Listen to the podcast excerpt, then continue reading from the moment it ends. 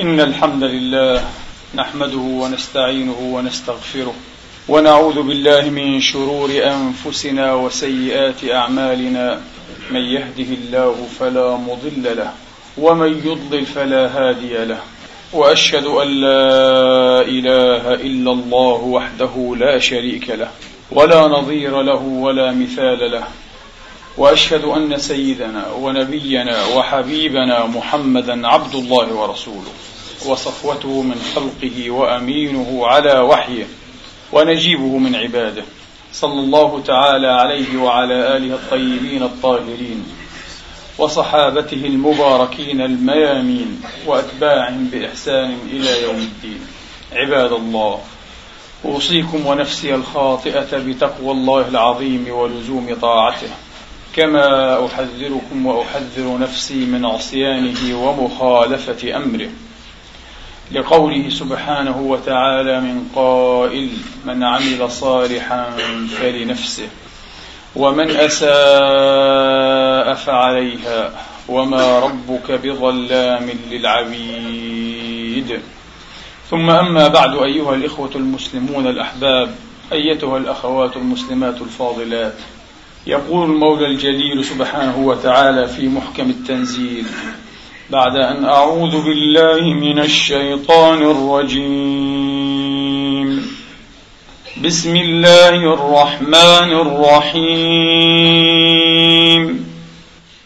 لقد صدق الله رسوله الرؤيا بالحق لتدخلن المسجد الحرام.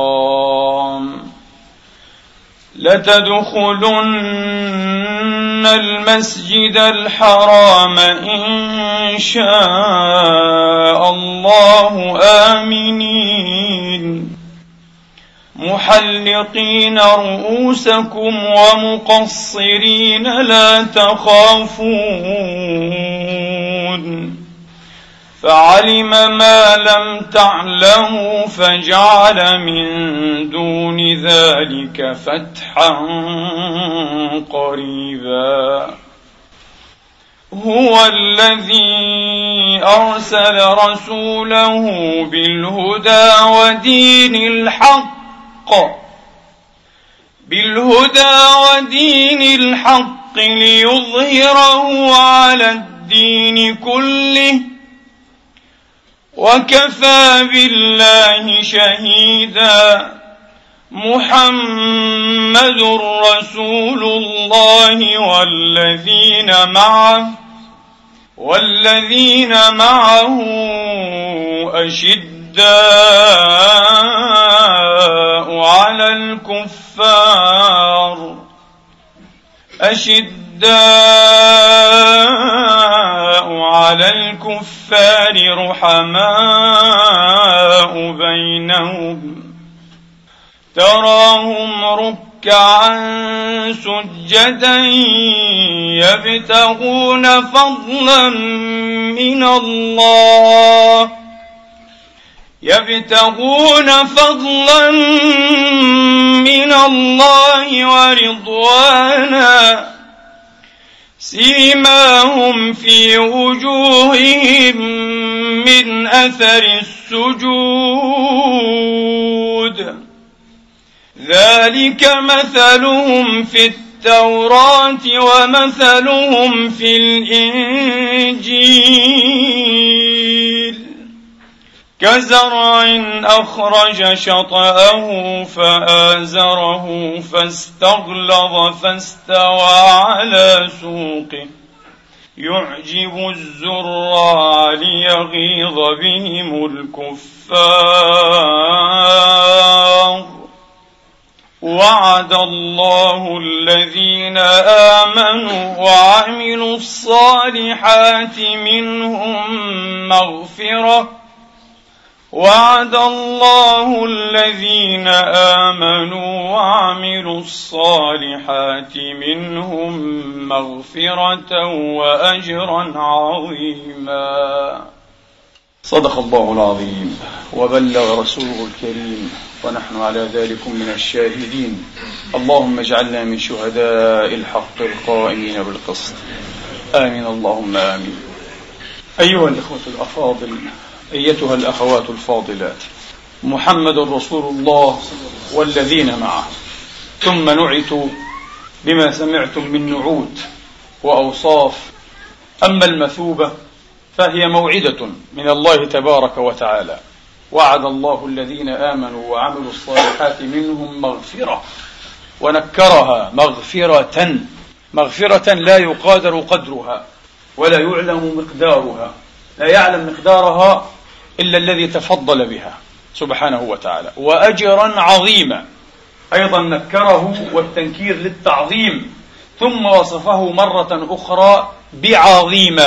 أي بقوله عظيم فهو عظيم مرتين أيها الإخوة.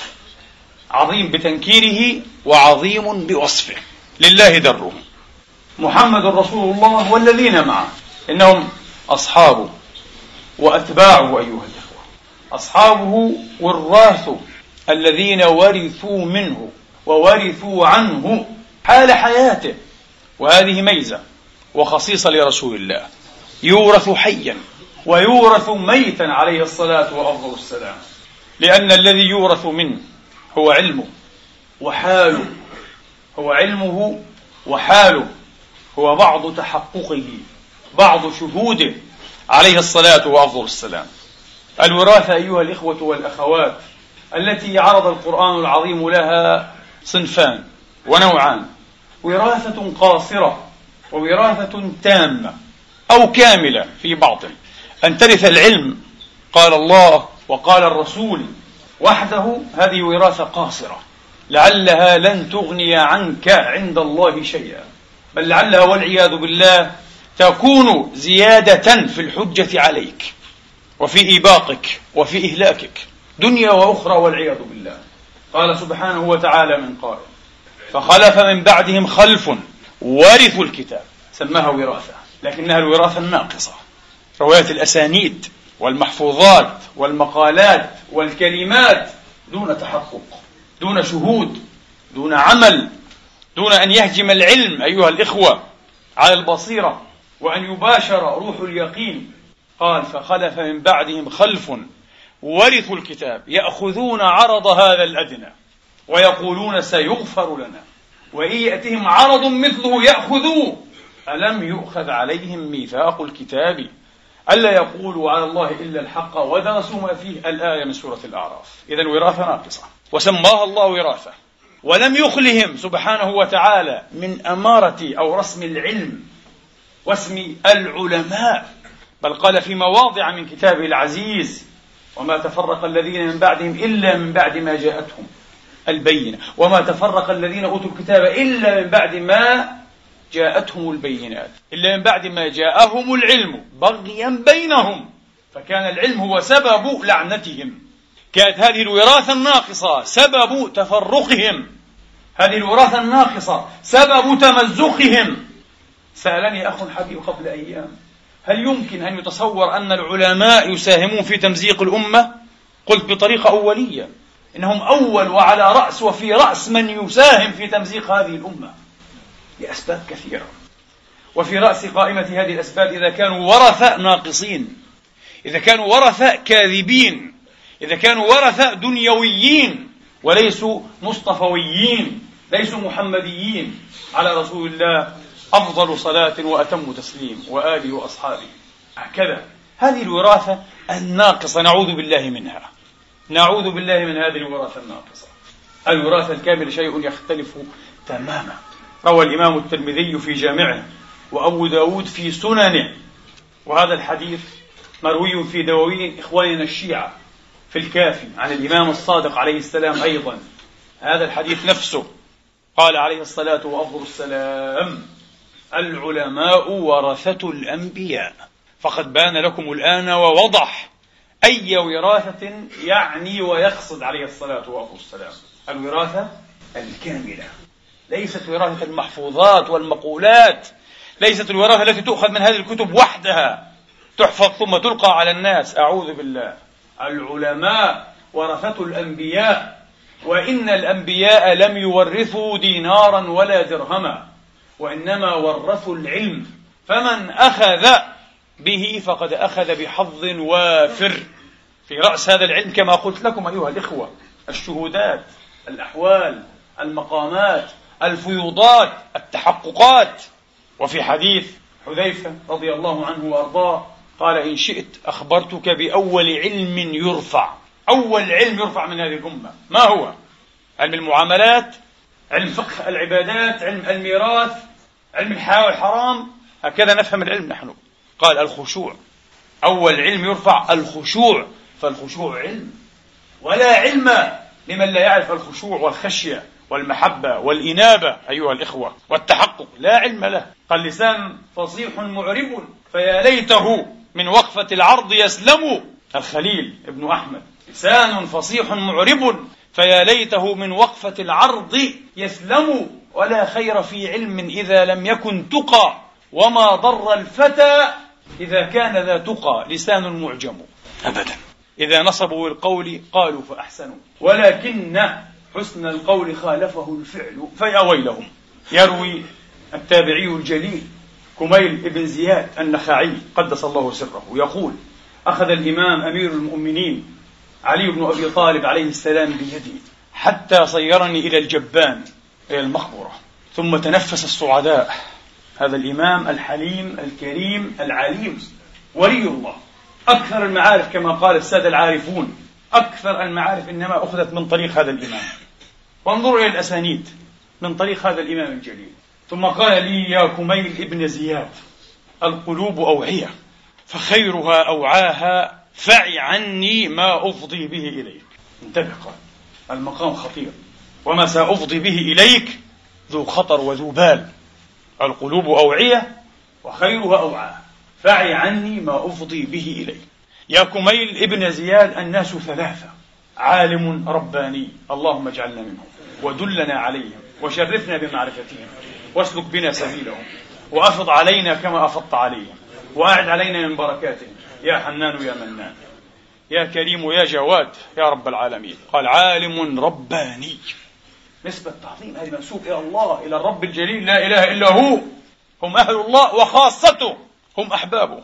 الذين إذا رؤوا ذكر الله. وإذا ذكروا ذكر الله بذكرهم. وإذا ذكر الله ذكروا لأنهم أهل الله. هم جماعة الله. هم رجال الله. أولياء الله الذين يغضب لهم عز وجل غضبا لا يغضب مثله. يهلك جماعات من الناس بسبب واحد منهم فقير غلبان بخرقة.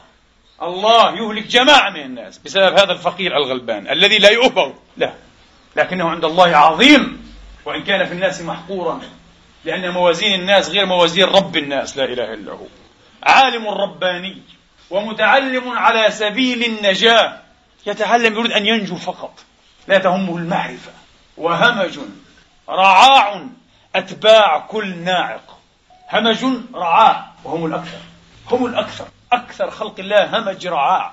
أتباع كل ناعق. كل حامل راية يسيرون خلفه ويهتفون لا يميزون لا يفرقون لا يعرفون والعياذ بالله.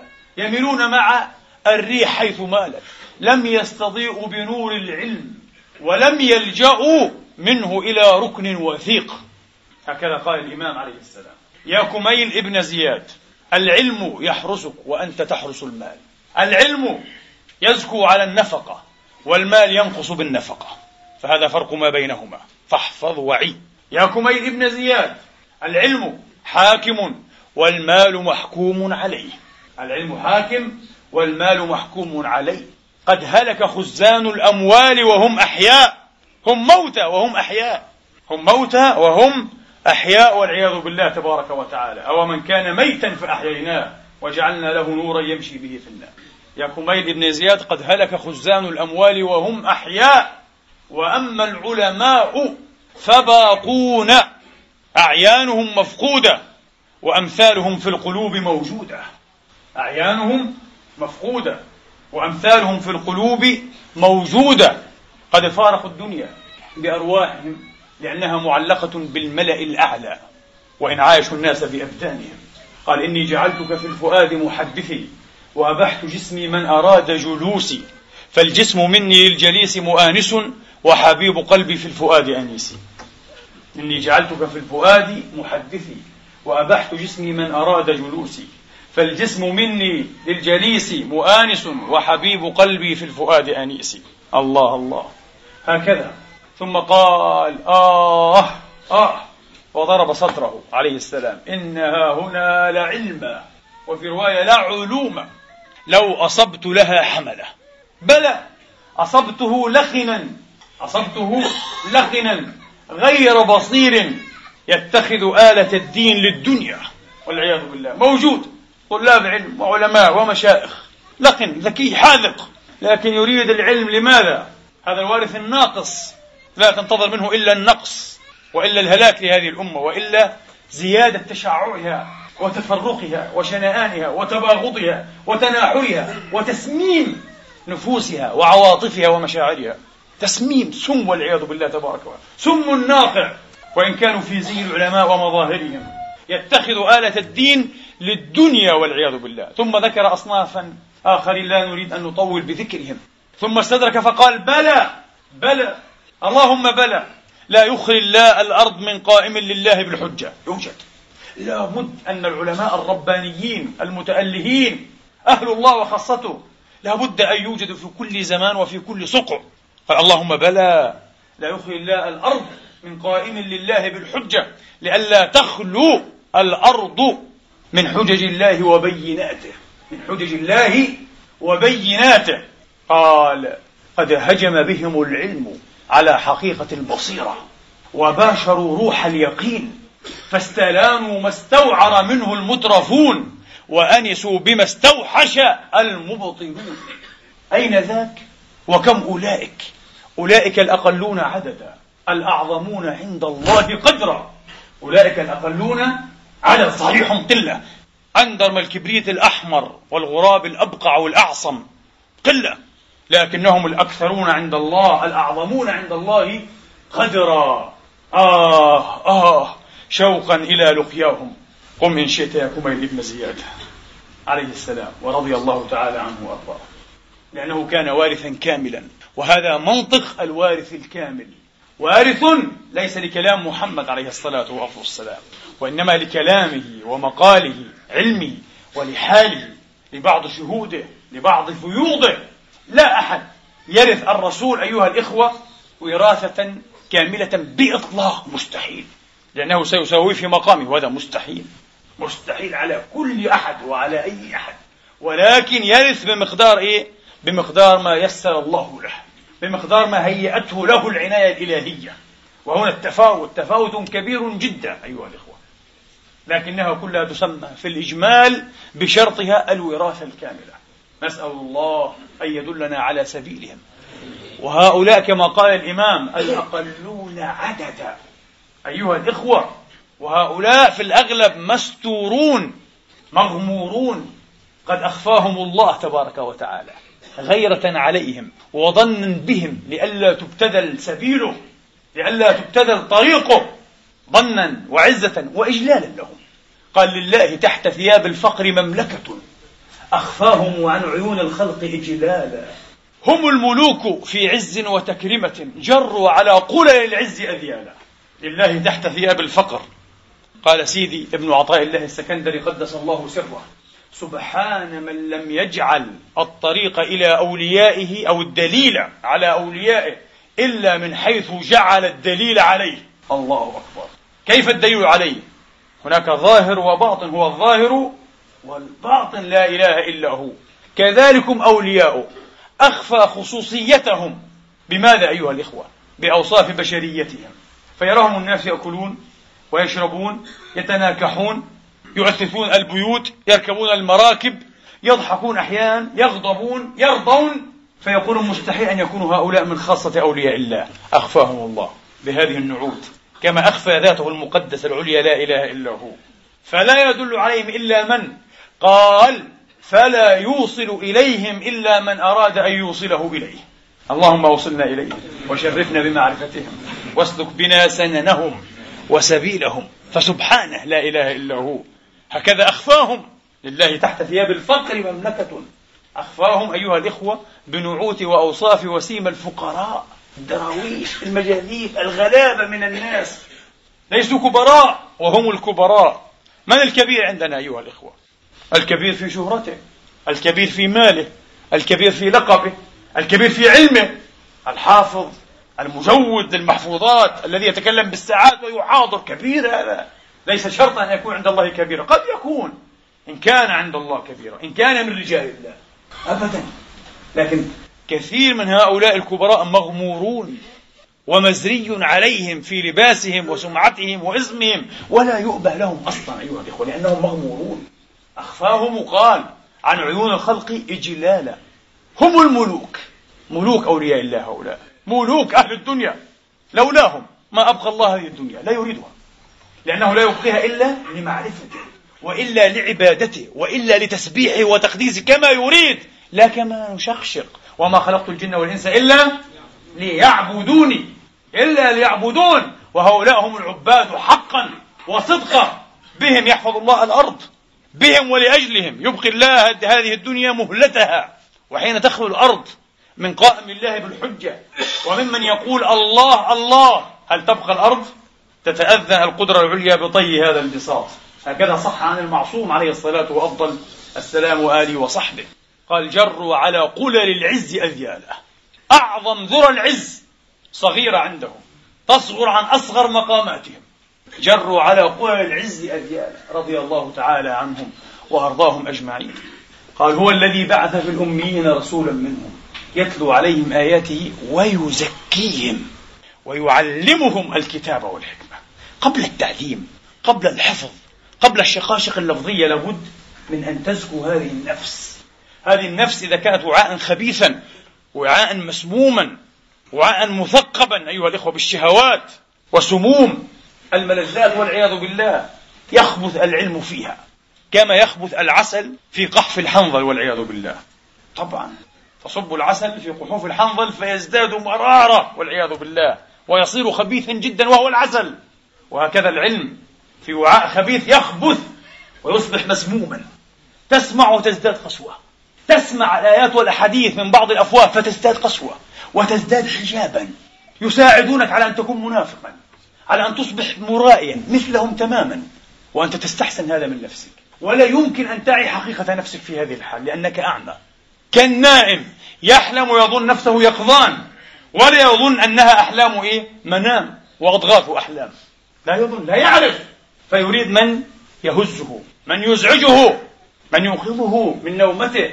ومن هنا الحاجة إلى الإمام أيها الإخوة الحاجة إلى الوارث الكامل. الذي يدل على الله الذي يقود إلى الله تبارك وتعالى. لا إلى صاحب المحفوظات. هذه مصيبتنا. لا إلى صاحب المحفوظات.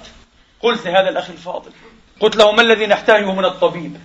نحتاج أدويته وأشفيته إنجاز التعبير. ولا علينا بعد ذلك من مسلكه. يصلي لا يصلي يدخن يشرب يرتكب الموبقات يجترح الفواحش. لا يعنينا. ولذلك نلجأ في أحايين كثيرة إلى طبيب كافر أصلا. لأنه مبرز في طبه. صحيح. ولنا حق. نحن نريد طبه. ما الذي نريده من المهندس؟ أن يكون بارعا حاذقا مجودا صنعته.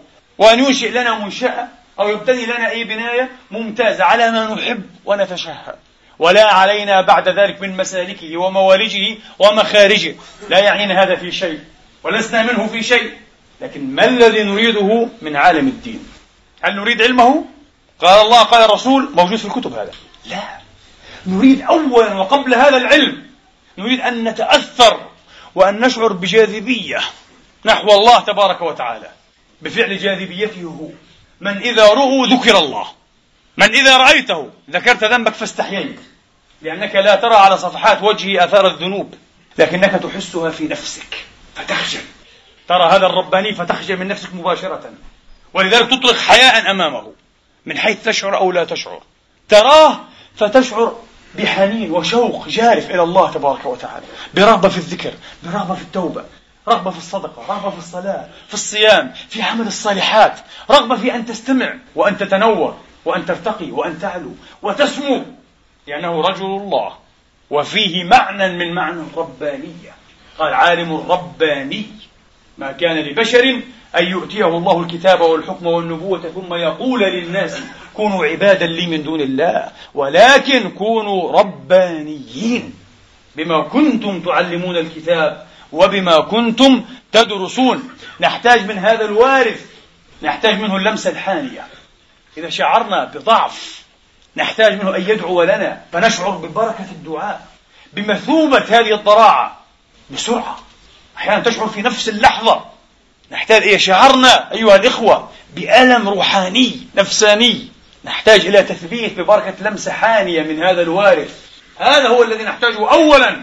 فإذا فقد هذا لا حاجة لنا بكلامه. لا نحتاجه. لأنه قد يسممنا. الأحسن أحيانا ألا نسمع هذا. قد نتسمم صدقوني والعياذ بالله. قد نقسو قد نمعن في النفاق من حيث ندري أو لا ندري. والعياذ بالله تبارك وتعالى. هذا هو. ولذلك قال السادة العارفون وهم خريتو هذه الطريق وهذه المسالك. قالوا ليس ليس شيخك. من واجهتك عبارته؟ وإنما من سرت فيك إشارته. ومن لم ينفعك لحظه لم يفدك لفظه. إذا رأيته ولم تتأثر لن تتأثر إيجابيا. ممكن تتأثر كذبا. كالذين يسعدون أنفسهم على البكاء نفاقا. يرى من حوله يبكي فيبكي لكنه لا يبكي عن خشوع صادق. طبعا كما كانت النائحة المستأجرة والعياذ بالله النوائح المستأجرات يسعدن أنفسهن على البكاء. ألم تروا ولم تسمعوا النائحات المستأجرات يبكين بكاء مرا مقابل النخود قال إذا اشتبكت دموع في خدود تبين من بكى ممن تباكى. يعني هناك من يبكي وهناك من يتباكى. هناك من يبكي كما قلنا إسعادا للآخرين وقد أسعدوه على هذا البكاء المنافق على بكاء الكذابين والعياذ بالله تبارك وتعالى. قال من لم ينفعك لحظه لم يفدك لفظه. قال أحد تلامذة الإمام الجليل ولي الله الكبير محمد بن واسع البصري. قال كنا إذا شعرنا بفترة. ضعف ضعف. عن الطاعة ضعف. عن العبادة ضعف. عن الإقبال على الله تبارك وتعالى بالكلية. والنبي قال قال لكل عامل شرة وفترة. كل عامل أي كل عامل بطاعة الله كل عابد أيها الإخوة كل سالك إلى الله تبارك وتعالى تأتيه ساعات وأيام وليال يقوى فيها ويجتهد ويزداد حماسه وتأتي أحوال وأيام وليال يضعف. ما في لا أبدا هذا منطبق على الجميع إلا من استثنى الله تبارك وتعالى. قال كنا إذا شعرنا بفترة فتور ضعف في العبادة والطاعة نأتي محمد ابن واسع. فما هو إلا أن ننظر إلى وجهه حتى نتزود أسبوعا. من غير أن يتكلم فقط نأتيه وننظر إليه. طبعا ولذلك لما قيل الحسن البصري فما بال أهل الليل؟ أحسن الناس وجوها. لا تمل من النظر إليهم. أنوار. قال هيهات هيهات. أولئك رجال أو قال قوم خلوا بربهم فكساهم من نوره. في نور إلهي أنت تستمد من أنوار الله كيف؟ أنت غير مؤهل لذلك. صفحة قلبك غير مؤهل لاستقبال هذا النور. إذا عليك إيه؟ عليك أن تأخذ وأن تستمد ممن أفيض عليه من هذا النور. الإلهي المفيض المفيء الدفيء. عليك أن تقصدهم. ولذلك هم أبواب إلى الله تبارك وتعالى. هم الرأس محمد عليه الصلاة وأفضل السلام. هكذا. رابع العدوية أيها الأخوة. قدس الله سرها وروح الله روحها. وأعلى في الجنة مقاماتها رابع العدوية امرأة. امرأة. ولا كملايين الرجال. يدخل عليها لص ذات ليلة. طبعا لا مصباح لديها. زاهدة ليس عندها شيء. لا مصباح ولا ضوء قمر في أول الشهر الهجري. ليلة مظلمة. حالكة السواد.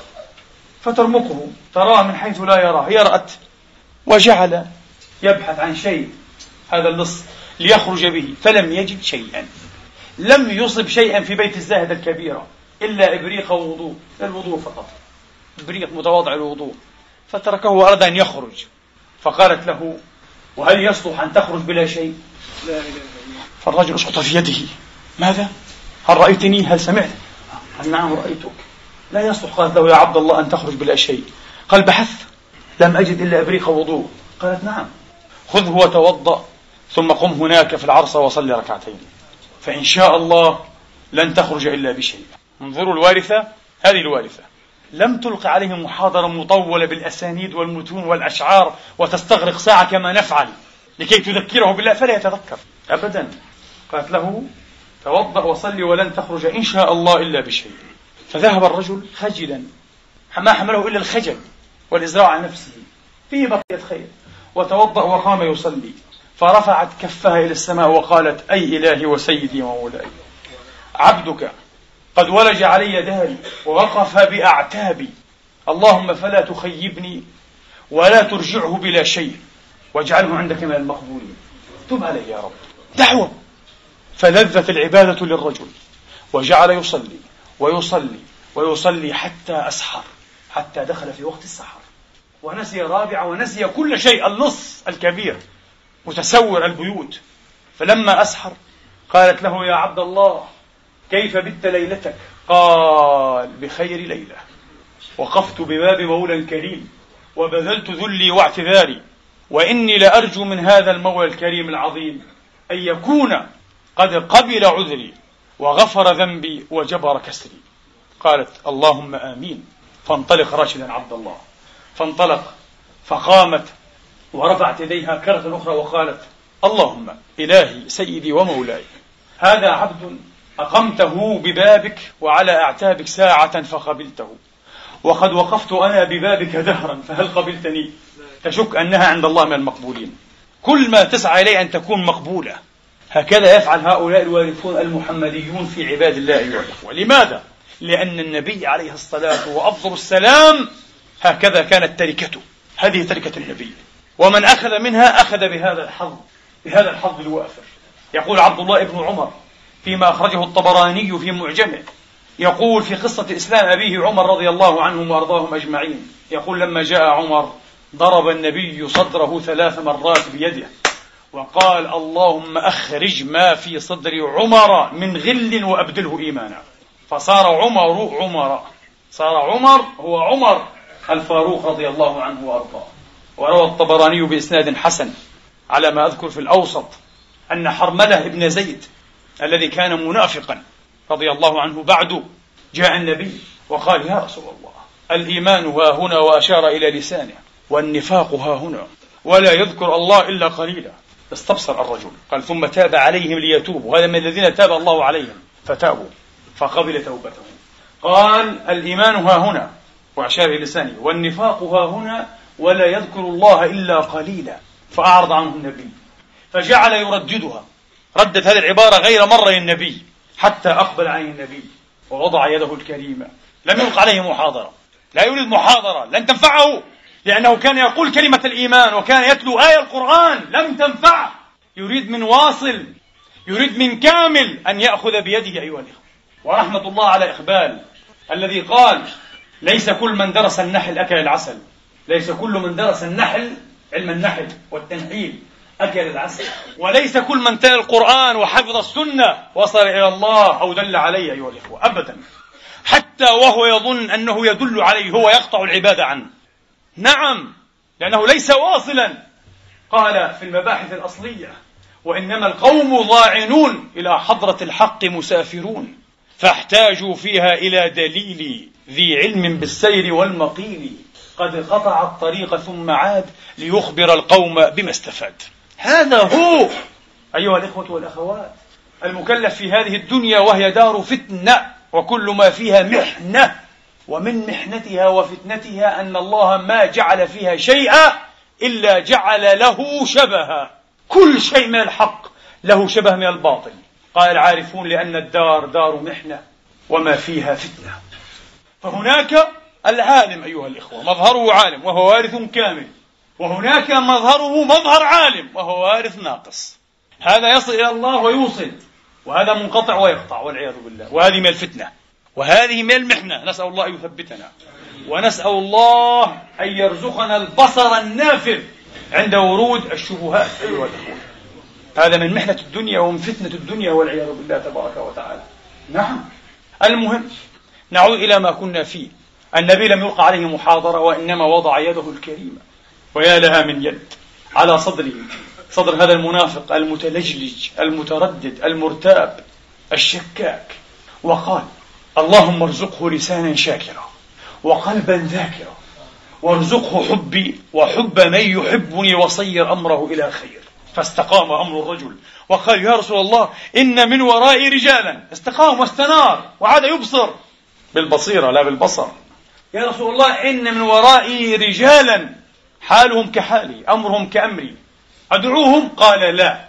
من جاءنا وفعل مثل ما فعلت دعونا الله له واستغفرنا له. ومن لم يجئ فأمره إلى الله ولا نخرق على أحد سترا استر على عباد الله. استر على هؤلاء المنافقين. لا نريد أن نفضحهم. ولم يكن كل المنافقين مفضوحين. إنما كانوا بضعة عشر رجلا. مرجعهم من العسرة. الله هو الذي فضحهم بوحيه أما البقية فكانوا مستورين. طبعا. لا تعلمهم نحن نعلمهم. الله قال. قال أنت لا تعلم بقية المنافقين ونحن نعلمهم. وإنما كشف له حال بضعة عشر منافق. سبحانه من إله ستير أيها الإخوة. سبحانه ما أجمل ستره اللهم استرنا بسترك الجميل. الذي سترت به نفسك فلا عين تراك. اللهم آمين. هذه الوراثة المحمدية أيها الإخوة. هذه الوراثة المحمدية. روى الإمام ابن إسحاق في سيرته وابن سعد في طبقاته أن شيبة ابن عثمان الأوقصي رضي الله عنه وأرضاه وكان من الذين ثبتوا بعد في يوم حنين. جاء في أول حنين كافرا يهدف إلى ماذا؟ يهدف إلى اغتيال رسول الله. قال جئت والسيف في يدي عامدا إلى رسول الله. قال وقفت خلفه وأشهرت سيفي وما هو إلا أن أتره بسيفي. ما في فقط أهوي بسيفي. قال فنزل شهاب كالصاعقة من السماء حال بيني وبينه. مباشرة قال والله يعصمك من الناس. قال فالتفت إلي رسول الله في رواية على ما أذكر فلما رأيته أبغضته وما كان أحد أبغض إلى نفسي منه. الله أكبر. كيف تبغض الرسول لأن القلب أعمى. القلب منكوس والعياذ بالله. طبعا يبغض الخير وأهله وأدلاءه كما يبغض حججه وبيناته. قال فوضع يده الشريفة على صدري وقال اللهم اهد قلبه وثبته. قال فما رفعها إلا وهو أحب إلي من كل شيء في الدنيا. لمسة. هل يحدث هذا للورثة الكاملين؟ نعم. بلمسة. بنظرة. الورثة الكاملون أحيانا أيها الإخوة يستنقذ الله بهم التائهين بنظرة. وهذا حدث لكثيرين. هذا يحتاج ربما إلى خطبة برأسها إن شاء الله. نقص عليكم بعض هذه الحكاية. حكاية أكثرها مشهور. كيف اهتدى الكبار بنظرات أحيانا بدعوات أحيانا بلمسات بإذن الله تبارك وتعالى. من أين وكيف الوراثة؟ إنها الوراثة الكاملة. تتوجه همتهم. الله لا يخيبهم. مباشرة. وهمتهم هداية الخلق ورعاية الحق أيها الأخوة. قيادة الخلق أيها الإخوة. إلى الحق. هذه همتهم. لأنهم وراث سادة خلق الله. وراث الأنبياء والرسل عليهم الصلوات والتسليمات أجمعين.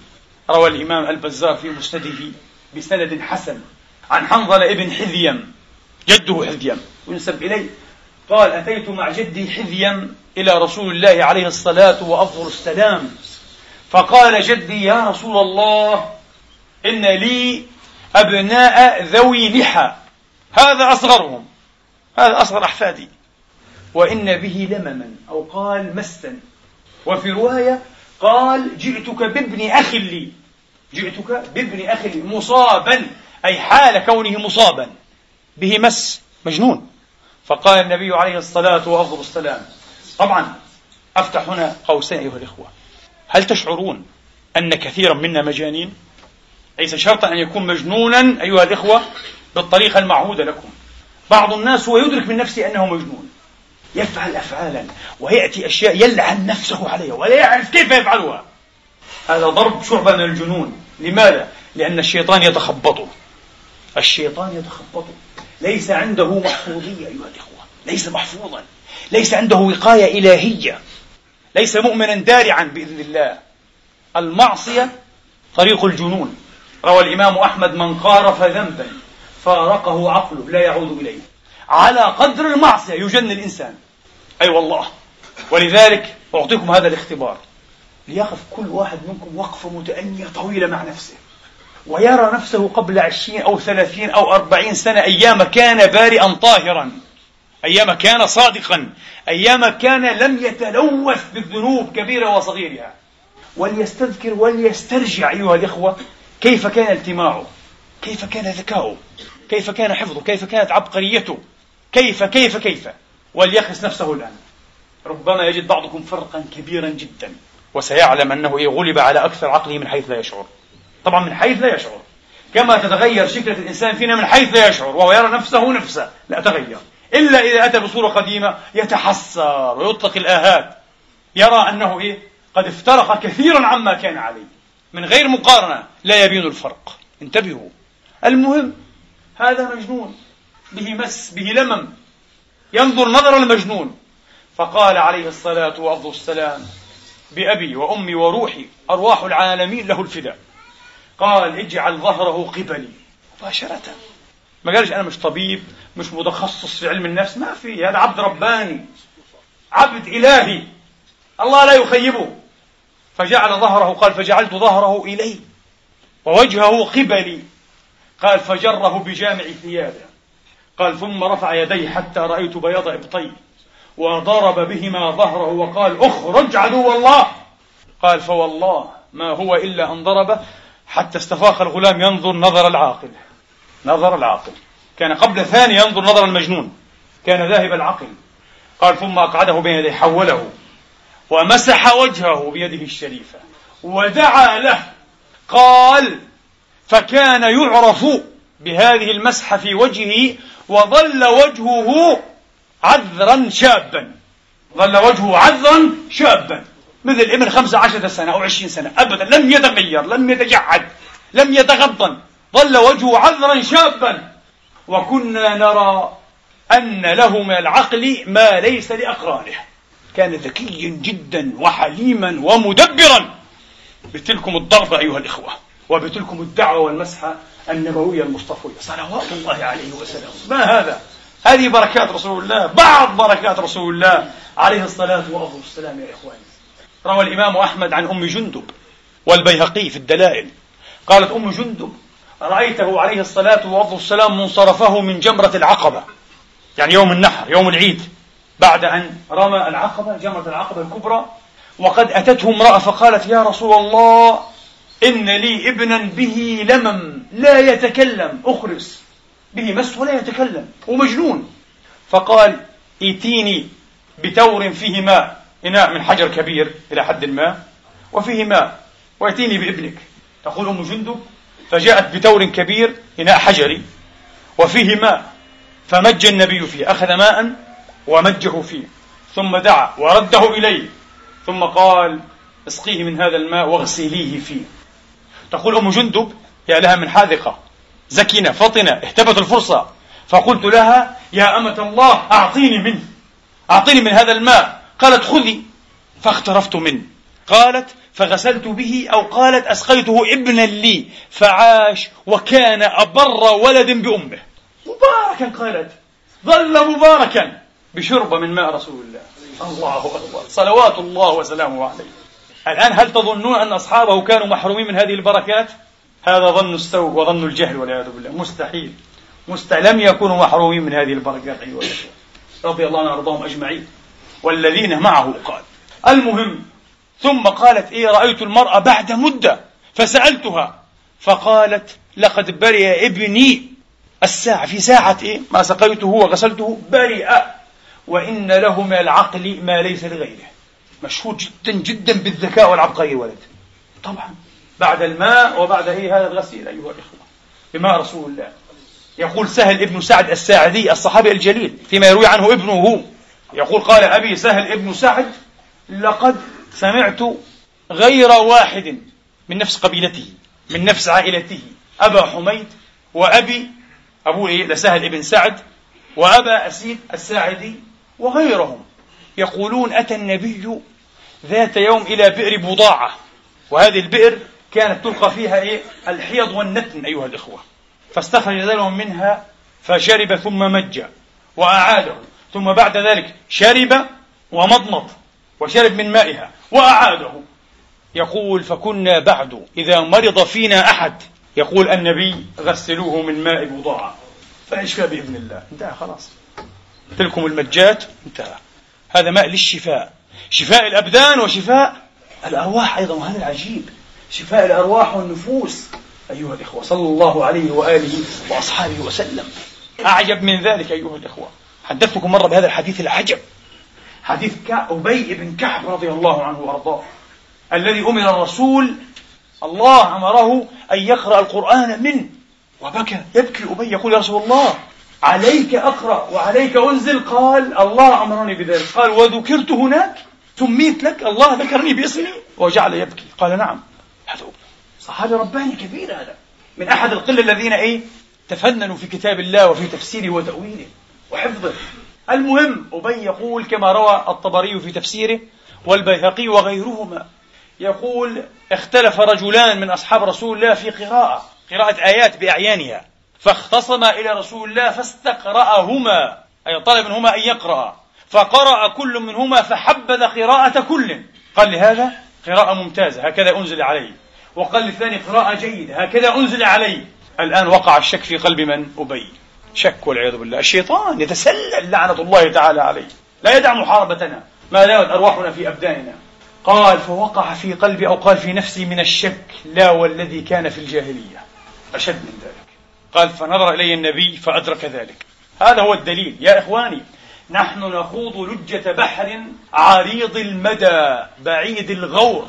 فإن كان الدليل غير ماهر وحاذق بالسباحة صيرنا إلى هلاك وأهلك نفسه. سنهلك. لابد أن يكون الدليل بصيرا وإلا هلك وأهلك والعياذ بالله.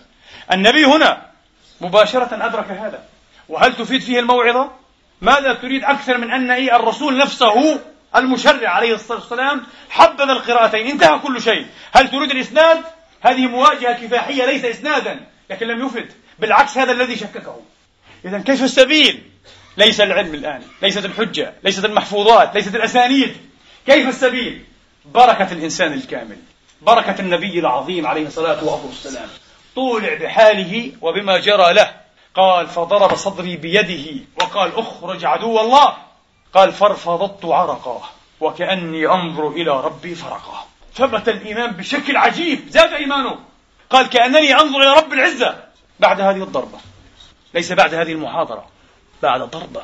قال فضرب صدري وقال اخرج عدو الله. إبليس مباشرة. قال فارفضت عرقا عرق شديد جدا في لحظة. فارفضت عرقا وكأني أنظر إلى ربي فرقا صلى الله عليه وآله وأصحابه وسلم. اللهم إنا نسألك أن تحيينا على سنته وأن تميتنا على ملته وأن تحشرنا يوم القيامة تحت لوائه وفي زمرته. اللهم أوردنا حوضه واسقنا بيده الشريفة شربة لا نظمأ بعدها أبدا. أقول هذا القول وأستغفر الله لي ولكم فاستغفروه.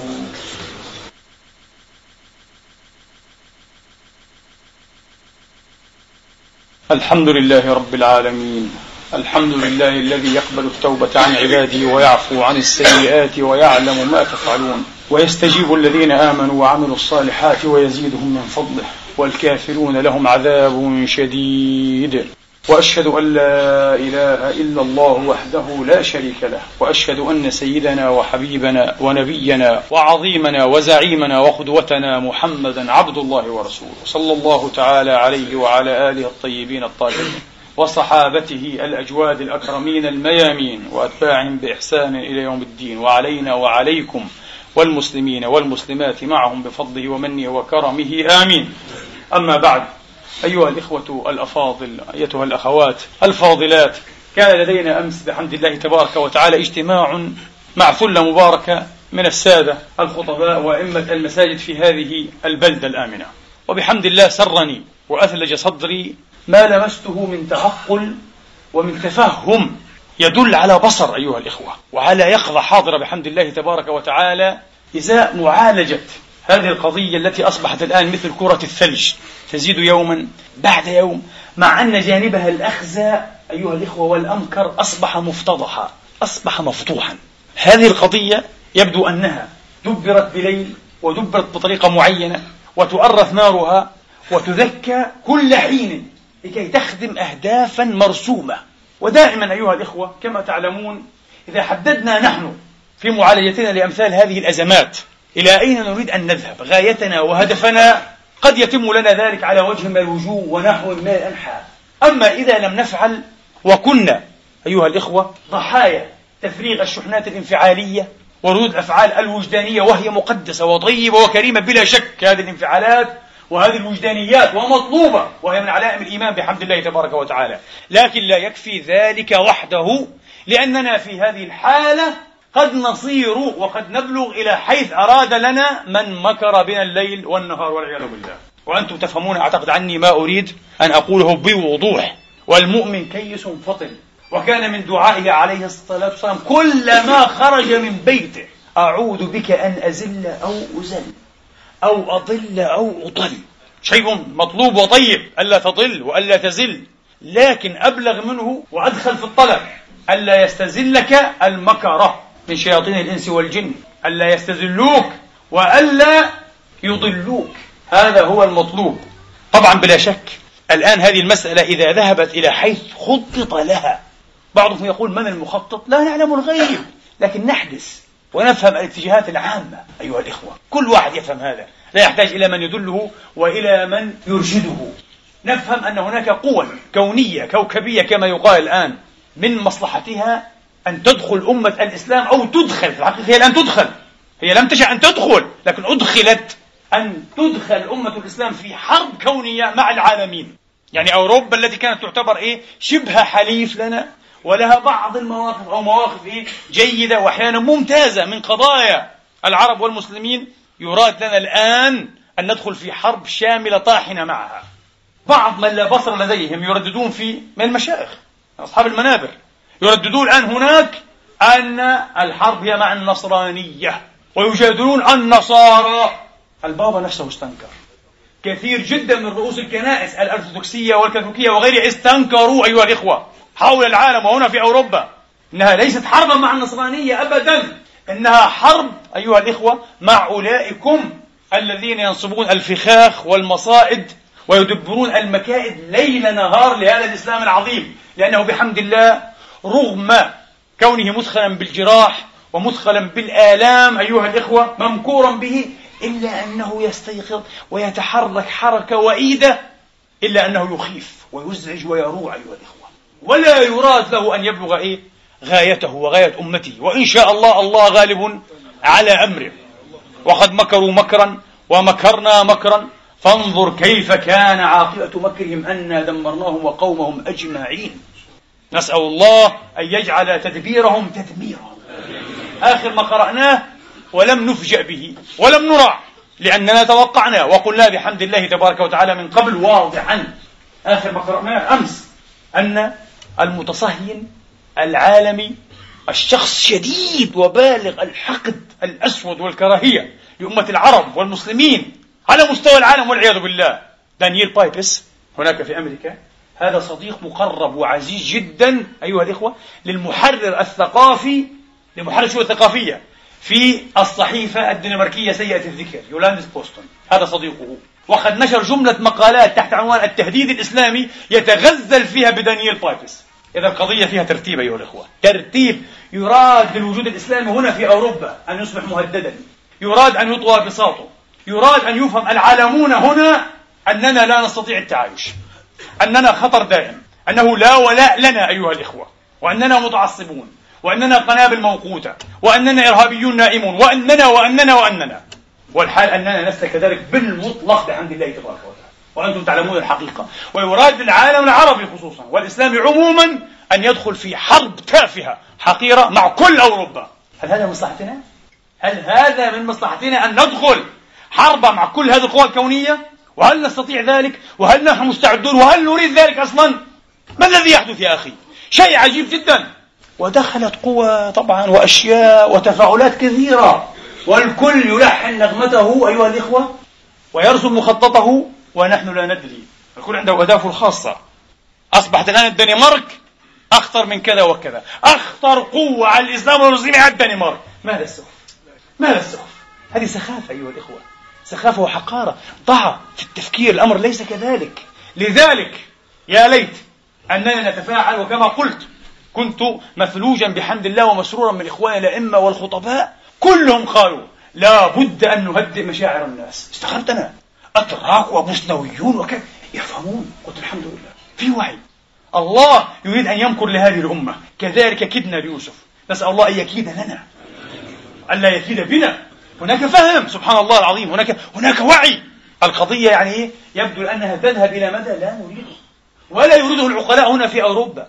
لا يريده كل أيها الإخوة فعلا الصادقين من دعاة التبادل والتواشج والتحاور الحضاري أبدا لا يريده أحد من هؤلاء وهؤلاء موجودون في كل مكان بحمد الله تبارك وتعالى. لكن يريده المتطرفون المجرمون دعاة التناحر دعاة التوتر أيها الإخوة دعاة التنازع دعاة صراع الحضارات والأديان والثقافات الكارهون للأجانب الكارهون للمسلمين خصوصا يريدونه. ولذلك انتبهوا ما حدث أنا أعتقد أنه سيتكرر بصورة أو بأخرى وفي أكثر من مكان. الأفضل ما لم يصل هذا الهزء أو السخر أو التهديد إلى تهديد وجودنا بشكل عنصري حقيقي. يمكن أن يطالنا الأفضل أن نتغاضى وكأنه لم يقل شيء ولم يحدث شيء وأن نعمد إلى استكمال مشوارنا والسير في طريقنا. الذكي أيها الإخوة لا يقع في الفخاخ التي ينصبه له إيش؟ كل ملعون وكل مكار. علينا أن نتغاضى. طبعا لن نستطيع أن نتغاضى إذا وصل الموضوع إلى تهديد حقيقي لوجودنا. استئصال أيها الإخوة مسح. لا بد أن يكون لنا ردة فعل وأن تكون دائما حضارية ومعقولة ومتوازنة وجمعية أو مجموعية. لكن ما كان دون ذلك علينا أن نكون أيقاظا ووعاء وأن نتغاضى عن ذلك. يعني الآن لو استقبلنا من أمرنا ما استدبرنا لقلنا يا ليت إخواننا في الدنمارك كانوا أيقظ وأذكى وحلوا المسألة داخليا بشكل أو بآخر. وأحسن حل كان أن يتغاضى عنها من أصله. صحيفة يومية. نشرت ما نشرت ليست أول مرة وكما قلنا في الخطبة السابقة. في الدول العربية تنشر وأشياء ألعن وأنكر والعياذ بالله. والله كتابات أيها الإخوة كتابات كاملة نشرت. تصف الرسول كما قلت وأزواجه أمهات المؤمنين بأشياء أموت وأحيا مئة مرة إن شاء الله ولا أستطيع أن أذكرها. ولن أقول من الذين كتبوها ومن أين تخرجوا. أشياء تقشع لها الأبدان لكن بحمد الله تقريبا لم يسمع بها أحد منكم. لماذا؟ أميتت في مكانه بفضل الله تبارك وتعالى. وليذهب الحاقدون إلى الجحيم. لكن نحن الذين إيه؟ نعطي هؤلاء فرصتهم. نفس الخطأ الذي ارتكبناه مع سلمان الرشدي. نفس يعني. كل يوم لنا سلمان الرشدي.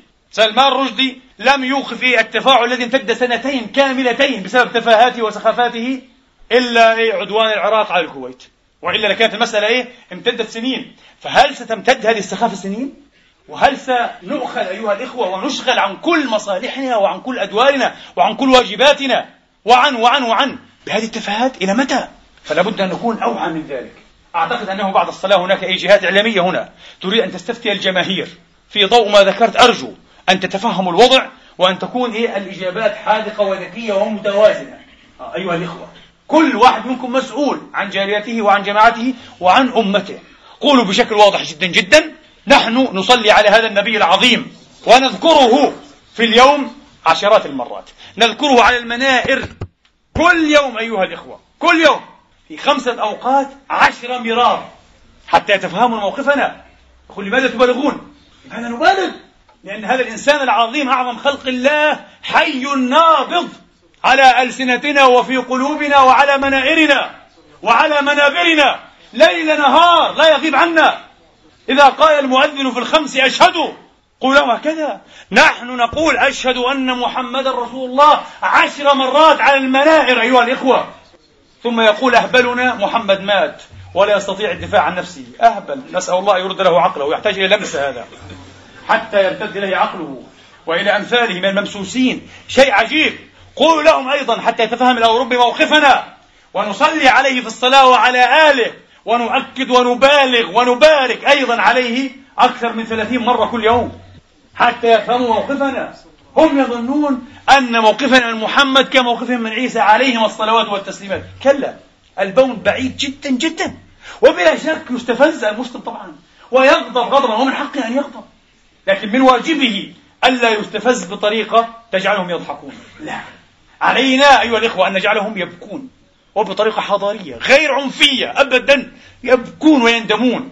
عليهم أيها الإخوة أن يبذلوا جهودا أكبر لاستزلاء المسلمين لأن المسلمين ليسوا أغبياء.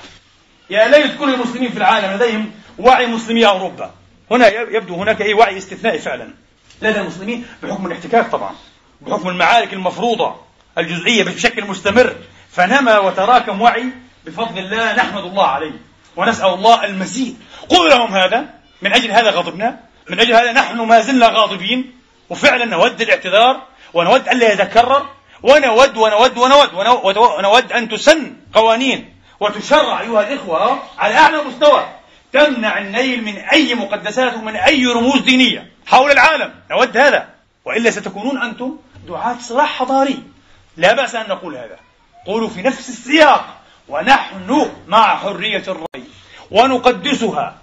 لكن نحن لن نختلف معكم أو مع المنصفين منكم أنه ليس هناك ثمة حرية مطلقة. لا يوجد شيء اسمه حرية مطلقة في العالم.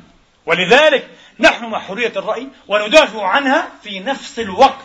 الذي نستنكر بضراوة وبشدة النيل من الرموز والمقدسات والشخوص الدينية الكريمة في مقدمتهم الأنبياء. ضد ذلك على طول خط ولن نتساهل هذا موقفنا.